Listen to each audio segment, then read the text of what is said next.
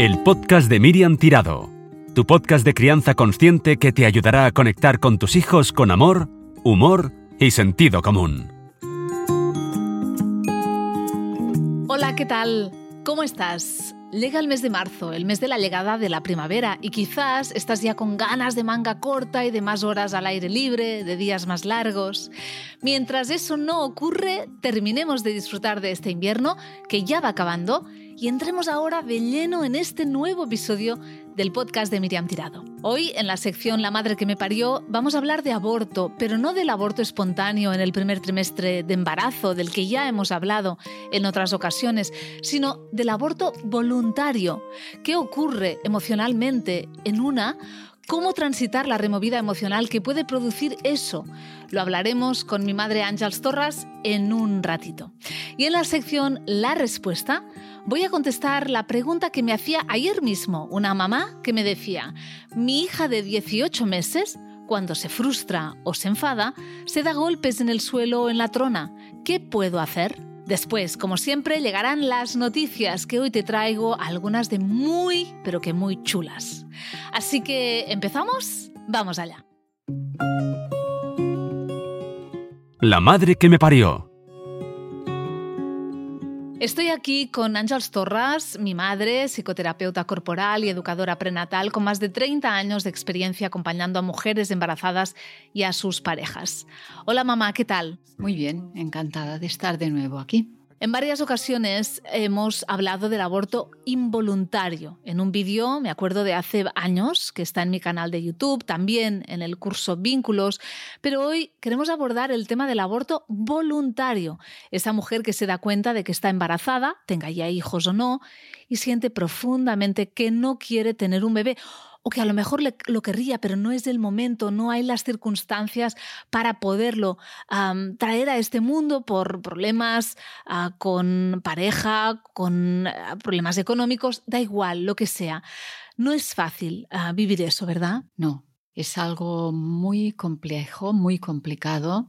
Depende también del marco conceptual que tenga cada mujer, de, su sistema de creencias, depende de la situación familiar. A veces eh, la mujer duda y la pareja eh, es la que no quiere eh, tener este hijo. Esto es muy, muy complicado a veces es al revés, todo es complicado en este aspecto y todo genera sentimientos que se viven de una manera muy em, como muy personal, es algo que no se suele compartir porque estas mujeres no saben eh, si van a ser juzgadas, cómo y de qué manera. Es, es, algo que se lleva muy en la intimidad, muchas veces tampoco se comparte con la familia es una decisión dolorosa de tomar em, y a veces una vez tomada eh, tampoco esto tienes la garantía de, mm, esta mujer tiene la garantía de quedarse en paz con esto.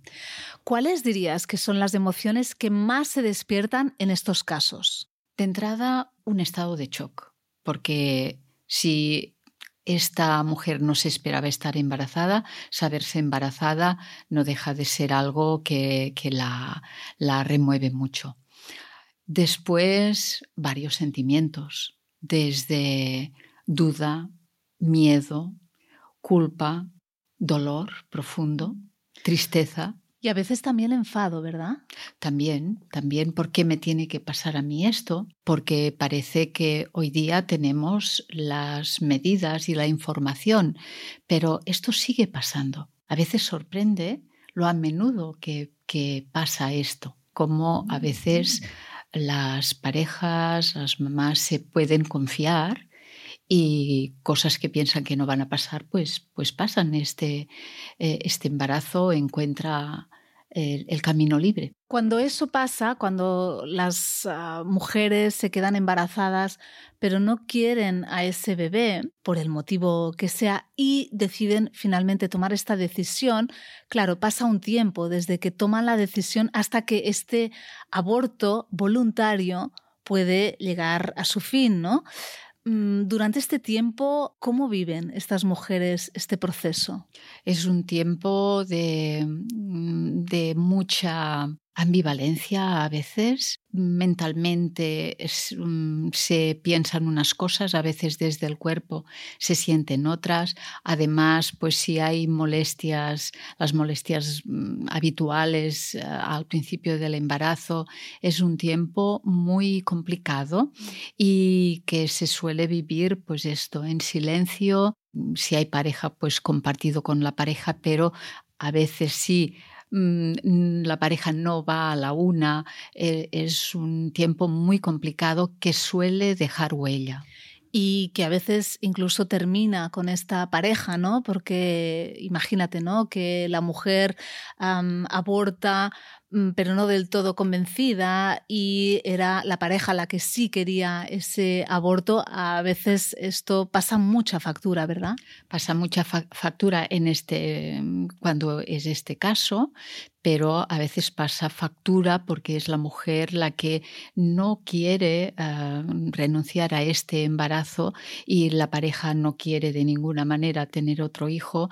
Esto a veces ya anuncia una ruptura que no va a tardar a, aparecer. En ese mm, instante ¿no? en el que se toma la decisión mm, y hasta que llega ese momento, tú has dicho que viene ambivalencia y uno de esos motivos lo has mencionado, pero quiero que ahondemos un poco en eso, es que el cuerpo y las emociones a veces van por caminos distintos y a veces incluso van por caminos distintos el cuerpo, las emociones y lo que nos dice la mente, ¿no? el cuerpo siente unas cosas, el cuerpo está gestando, ¿no? Pero las emociones que sentimos a veces son otras. Entonces, ¿cómo puede transitar una mujer eso de una forma un poco equilibrada, sabiendo que hay tanta disparidad entre cómo va el cuerpo, cómo va la mente y cómo van las emociones? Es difícil, es muy difícil porque ah, todas las que habéis estado embarazadas eh, sabéis el movimiento emocional que hay y cómo la mente está un poco fuera de juego. Entonces es, como un cóctel que la mayoría de mujeres les impide entrar en contacto con sus emociones, porque las emociones se viven en el cuerpo y en el cuerpo se está gestando un, un, embarazo, se está gestando un embrión que tú no quieres acoger o sí lo quieres acoger pero no puedes. Es un cóctel muy, muy difícil de transitar y normalmente la mayoría de mujeres se desconectan. Normalmente no, no he acompañado a mujeres en este proceso porque no suelen buscar ayuda en este tiempo. Sí que a posteriori, luego, al cabo de meses o años o muchos años, esto que no ha quedado bien instalado va haciendo mella en, el corazón y hay algo que duele ahí y entonces mm, surge la necesidad de poder entrar a acoger este dolor, a poder sanar esta herida, a poderse comprender, eh, quizá también con un poco más de perspectiva, eh, poder sanar esto, porque no hay ninguna mujer que transite eh, este tiempo y este, mm, este hecho con alegría. Esto es un dolor, es algo que pasa en el cuerpo, algo que afecta profundamente. Nadie Em, renuncia a un embarazo con alegría, ni mucho menos. Yo me acuerdo cuando trabajaba de periodista eh, en los servicios de, de, informativos de una radio, me acuerdo que quise hacer un reportaje sobre el aborto voluntario y me costó un horror encontrar uh, un testimonio, encontrar una mujer que quisiera hablar de, de eso, ¿no? Del, del, hecho de tomar una decisión, de lo difícil que había sido, a pesar de tenerlo súper claro. Ella lo tenía clarísimo, no quería tener un hijo, pero era muy joven, eh, lo tenía muy claro, pero aún así lo sufrió un montón. Y me costó muchísimo encontrar a alguien que quisiera hablar de ello, a pesar de que, bueno, todo el mundo sabe que esto sucede, mm, es algo que se vive, como tú decías, muy en la intimidad a veces de una misma, y no lo sabe casi nadie, a veces no lo saben ni las parejas que, con quien se han quedado embarazadas y luego ah, que se vive también con mucha vergüenza, ¿no? Y el hecho de reconocer eso, ¿no? Y ponerle palabras era algo muy doloroso que todas las mujeres que encontraba que sí habían vivido ah, abortos voluntarios no querían, ¿no? no querían hablar de ello, ¿no? Era como algo, bueno, lo he vivido, pero pasemos página, no quiero entrar en eso, ¿no? Al final encontré un testimonio, una mujer que es, eh, es muy interesante todo lo que dice y me chocó, ¿no? Esa vergüenza, ¿no? Que a pesar de haber pasado tantos, tantos años, había quedado ahí. Vergüenza y también el miedo a ser juzgada. Es algo que la persona que lo ha vivido no sabe uh, qué Mm, opinión tienen las otras personas sobre este tema. No es lo mismo poder hablar de un aborto involuntario, algo que te ha causado un dolor, la pérdida de este hijo y vivir este duelo, que un aborto voluntario. Tú no sabes si a la persona que le estás contando esto ha tenido mucha dificultad para concebir y cómo esta persona te puede recibir um, contando tú esto, ¿no? Entonces, hacer público mm, este hecho en primera persona es muy difícil. Esto en la intimidad de la consulta de, un psicólogo, psicóloga, psicoterapeuta, mm, esto tiene cabida allí, pero es un tema pues que no me extraña que mm, te costó encontrar testimonios. Luego también quería hablar un poco de cuando una ya es mamá, ¿no? Hay mamás a las que les pasa, tienen ya un hijo, dos hijos, tres hijos y de repente, ¡pam!, se quedan embarazadas otra vez y adoran a sus hijos, adoran la maternidad, adoran lo que sintieron, adoran incluso estar embarazadas, pero por mm, mil circunstancias o, o por una, da igual, creen que no es el momento, que no pueden, no se ven capaces, no, no, no, no son las circunstancias adecuadas o que ellas creen adecuadas. Y luego una culpa tremenda porque saben lo que es gestar y esa conexión con ese bebé que a ellas ya les, les viene como muy natural, ¿no? Conectarse con ese bebé porque lo han hecho con todos los demás que sí eran deseados, ¿no? Sí, sí, exactamente. Por todos estos motivos que dices, transitar ah, desde que se saben embarazadas hasta el momento de, mm, de deshacerse de esta gestación es tremendo este tiempo y a veces no, no se ponen de acuerdo con la pareja. Esto aún es más doloroso. Pensemos ahora en algunas de las mujeres que a lo mejor nos están escuchando y han vivido eso y sienten que eso no está sanado, que nos están escuchando y se remueven por dentro porque, porque hay dolor todavía, ¿no? Ese dolor no ha sido quizá ni nombrado, no ha sido transitado y para nada mm, sanado. ¿Qué pueden hacer? Mira, dar un espacio para poder vivir en la intimidad esta experiencia poderla traer del pasado al presente. Para esto hay que estar tranquila, poderte sentar, poder escuchar tu cuerpo, poderte situar y poder abrazar lo que vaya saliendo. El dolor, la culpa, lo, sea lo que sea, la emoción que, que surge, poderla atender. Si esto es demasiado difícil o demasiado doloroso, poder concertar una entrevista con, con, una persona que te pueda acompañar con esto, una psicóloga que pueda o, un terapeuta que te pueda ayudar a transitar y limpiar esta herida si es una cosa que se va, eh, te va viniendo a la mente. Esto a veces suele venir eh, si la interrupción al embarazo eh, ha sido pues cuando eras muy joven y luego llega un momento a los 10 años 10 años más tarde eh, quieres ir a por un bebé y no te quedas embarazada enseguida. A veces esto es vivido como, bueno, mm, quizá... Un castigo, ¿no? La vida me está castigando, ¿no? La vida, Dios o quien sea, eh, me está pasando la factura, ¿no? Y esto es muy, muy difícil de transitar. Es muy complicado. Hay muchas cosas aquí que se remueven. Hay, tú lo has dicho al empezar, ¿no? Todas las creencias que una pueda tener, que el entorno pueda tener, religiosas, etcétera.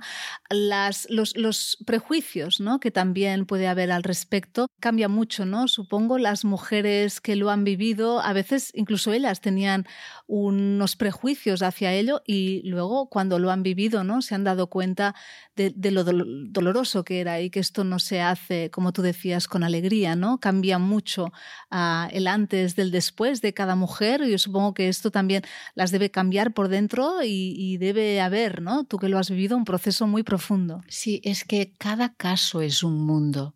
Y no hay dos casos iguales, porque las personas somos distintas, hay cosas en las que coincidimos, pero hay tantos matices que es difícil generalizar. Estamos hablando un poco en general, pero no, no alcanzamos a poderlo tener todo en cuenta. Sea como sea, si nos están escuchando y lo han vivido, yo les diría que mm, respiren hondo y también hacer ese ejercicio ¿no? de no juicio, de observar lo vivido desde un lugar de calma. Cada una hace lo que puede, ¿no? Como buenamente ¿no? sabe en ese momento, según las circunstancias, uh, la información de la que dispone en ese momento, su nivel de conciencia en ese momento, etcétera, etcétera, ¿no?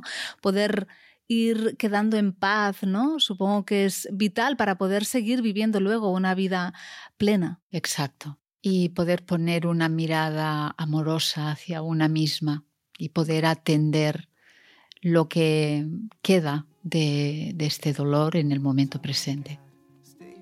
Ojalá lo que os hemos dicho haya ayudado a si alguna está escuchando y ha vivido un aborto voluntario y ha resonado con nuestras palabras. Gracias mamá por tus palabras. Espero que todo lo que hemos dicho haya ayudado de alguna forma y nos volvemos a escuchar y compartir el mes que viene, ¿sí? Exacto, pues hasta el mes que viene.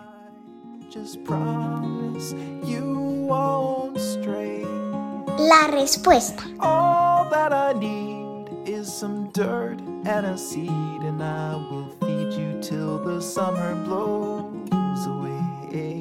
Justo ayer me llegó esta pregunta. Miriam, tengo una hija de 18 meses que cuando se frustra o se enfada se da golpes a sí misma en el suelo, en la cabeza o en la trona. ¿Qué podemos hacer? Bueno, lo primero que le diría a esta mamá es que entiendo que esto la preocupe, no es agradable tener a un bebé y ver cómo se da golpes a sí mismo o a sí misma, pues eso, ¿no? Ah, la cabeza contra el suelo, la cabeza contra la trona o incluso que se muerde a sí mismo cuando se enfada o se frustra.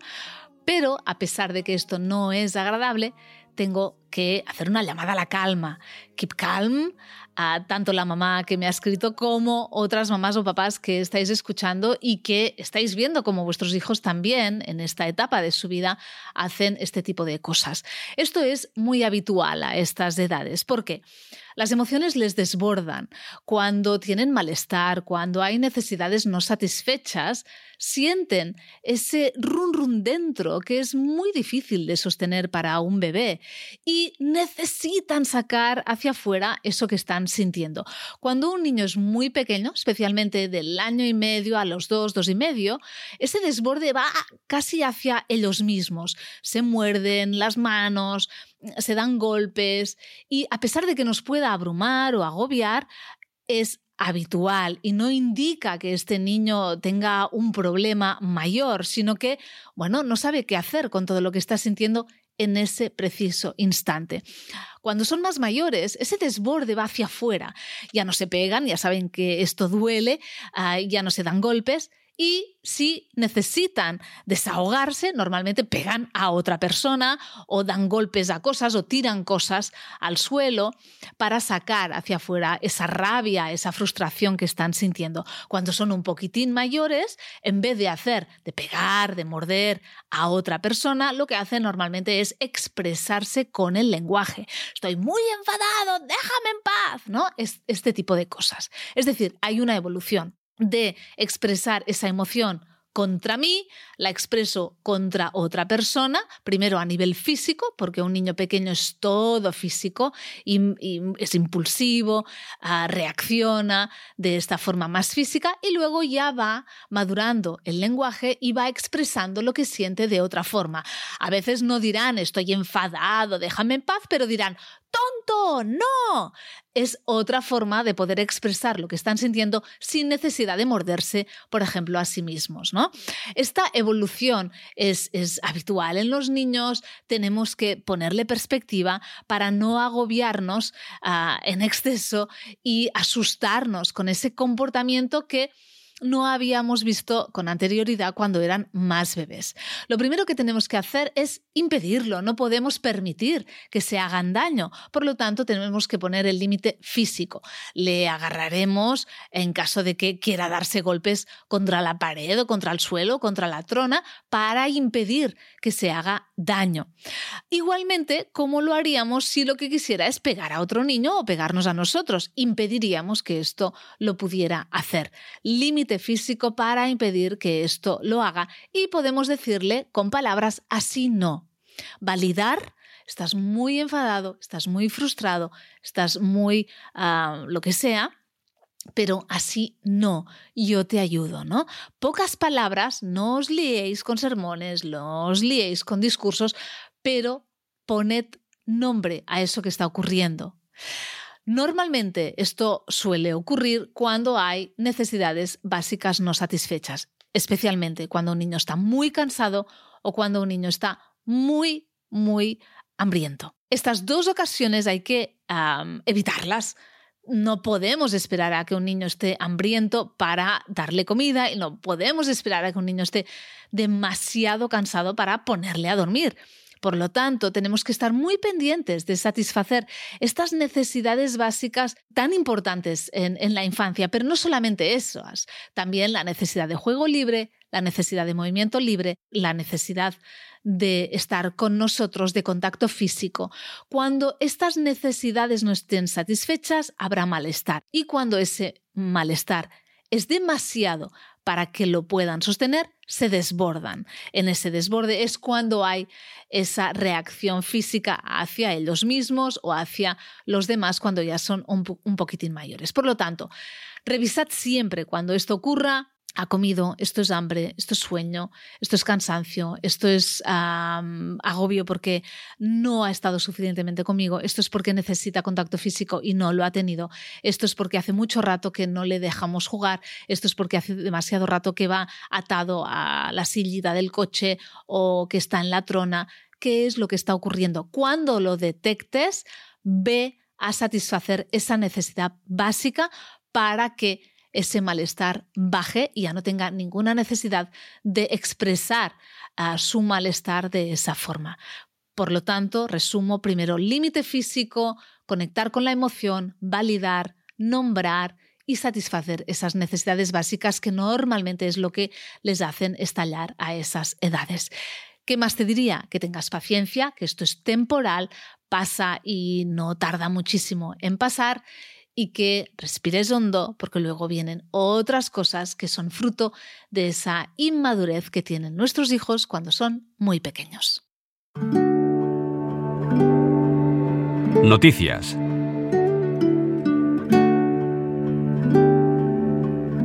Entramos ya en el apartado de noticias y tengo una de muy fresca y muy bonita que me hace mucha ilusión y es anunciarte que el próximo 3 de marzo ya sale a la venta mi nuevo libro titulado Límites. Como bien indica el título, va sobre los límites. Los límites no solo en los niños, cuáles poner, cómo ponerlos, a partir de cuándo, etcétera, sino los límites en nosotras, en nosotros, porque es muy difícil poner límites a nuestros hijos si no sabemos cuáles son nuestros límites, si no sabemos poner límites a los demás, si no nos han enseñado a poner límites, a respetarnos y a comunicar nuestras necesidades y también si no nos han puesto límites a nosotros de una forma consciente. Este libro, Límites, cómo acompañar a nuestros hijos con límites conscientes y crecer juntos. Sale a la venta el 3 de marzo, lo tienes ya en preventa, lo puedes encargar ya en tu librería de referencia, si no lo vas a encontrar ahí dentro de nada y ojalá sea un libro que te ayude muchísimo. Está lleno de ejemplos, está lleno de explicaciones que creo que son amenas para que no sea un libro que te quede encima de la mesilla de noche acumulando polvo. Quiero que sea un libro que devores en unas pocas semanas, sino días. Así que ojalá te guste y te ayude. Más cosas. El 5 de marzo, en nada, presento en Madrid Cayemma, un cumpleaños emocionante. Será en la Casa del Libro de Gran Vía de Madrid a las seis y media. Me encantará que vengas con tu familia. Será una auténtica fiesta porque Kai cumple tres años y lo vamos a celebrar. Insisto, 5 de marzo, seis y media en Madrid, en la Casa del Libro de Gran Vía. Y solamente me queda ya recordarte que cada lunes y cada miércoles Estoy meditando en directo a las 6 y 10 hasta las 6 y media, junto con casi 200 personas cada día para ayudaros a mantener este hábito, esta rutina diaria de meditación para poder llevar a cabo una crianza consciente. La meditación es una herramienta clave poder respirar, conectar con nosotras, con nosotros, poder observar lo que está ocurriendo es básico para luego poder criar a nuestros hijos de una forma conectada y consciente. Y yo te ayudo, simplemente ponte el despertador, levántate y si no puedes levantarte tan temprano porque es too much para ti, no pasa nada, las meditaciones quedan grabadas en Instagram, puedes luego recuperarla uh, en mi feed, en destacados o también en mi web. There with the mood, my favorite regret.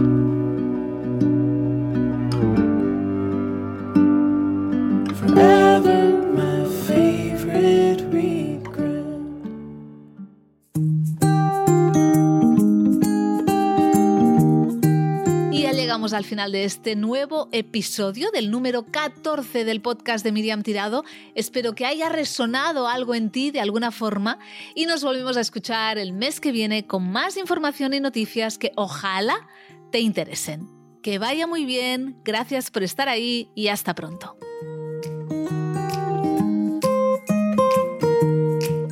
El podcast de Miriam Tirado, tu podcast de crianza consciente que te ayudará a conectar con tus hijos con amor, humor y sentido común.